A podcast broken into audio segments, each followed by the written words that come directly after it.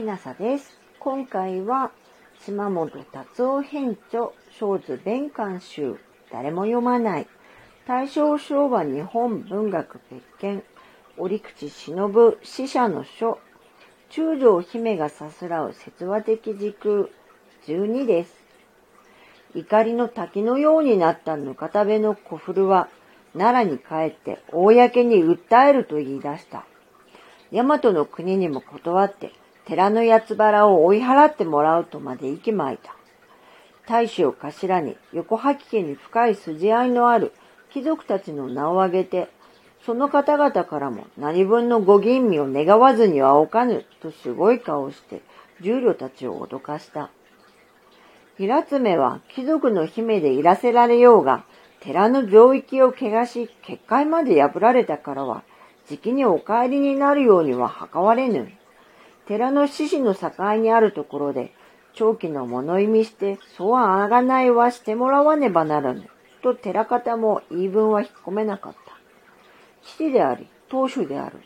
豊成の指示は仰ごうにも、豊成は何話にいる。今しばらくは、イラツメ本人の考えに任せようということになった。ここで姫は自分が自立した存在であることを示す。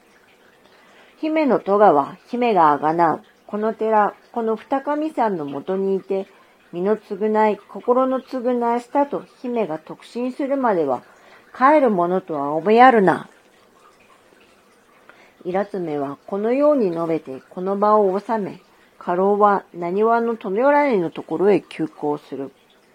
ここに白木門在師のことが現れるが、前景、職日本義の天平法事3年6月18日上に、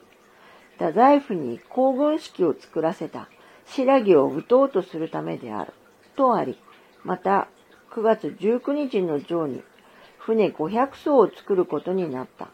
北陸道諸国に89艘、山陰諸道に145艘、山陽道諸国に160艘、南海道諸国に105艘で、いずれも農閑期を選んで映像し、3年以内に完成させることとした。白木を正当させるためである、とあるが、天平法事4年に白木門在師の件は見えない。なお、16章にこの船のことが見える。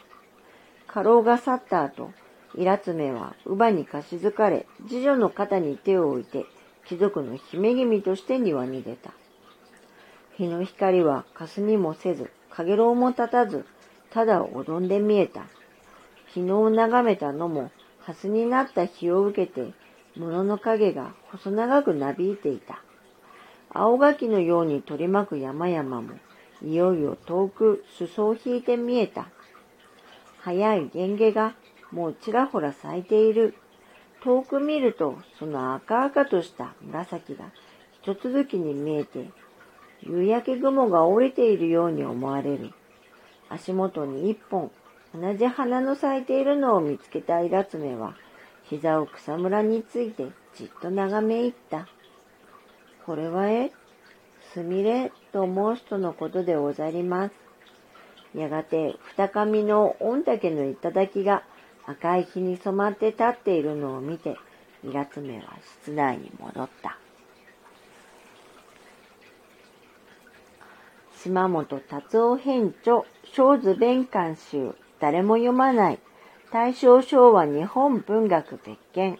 折口忍死者の書、中条姫がさすらう説話的時空12でした。あなたが聞いてらっしゃるのが夜でしたら、よく眠れますように、おやすみなさい。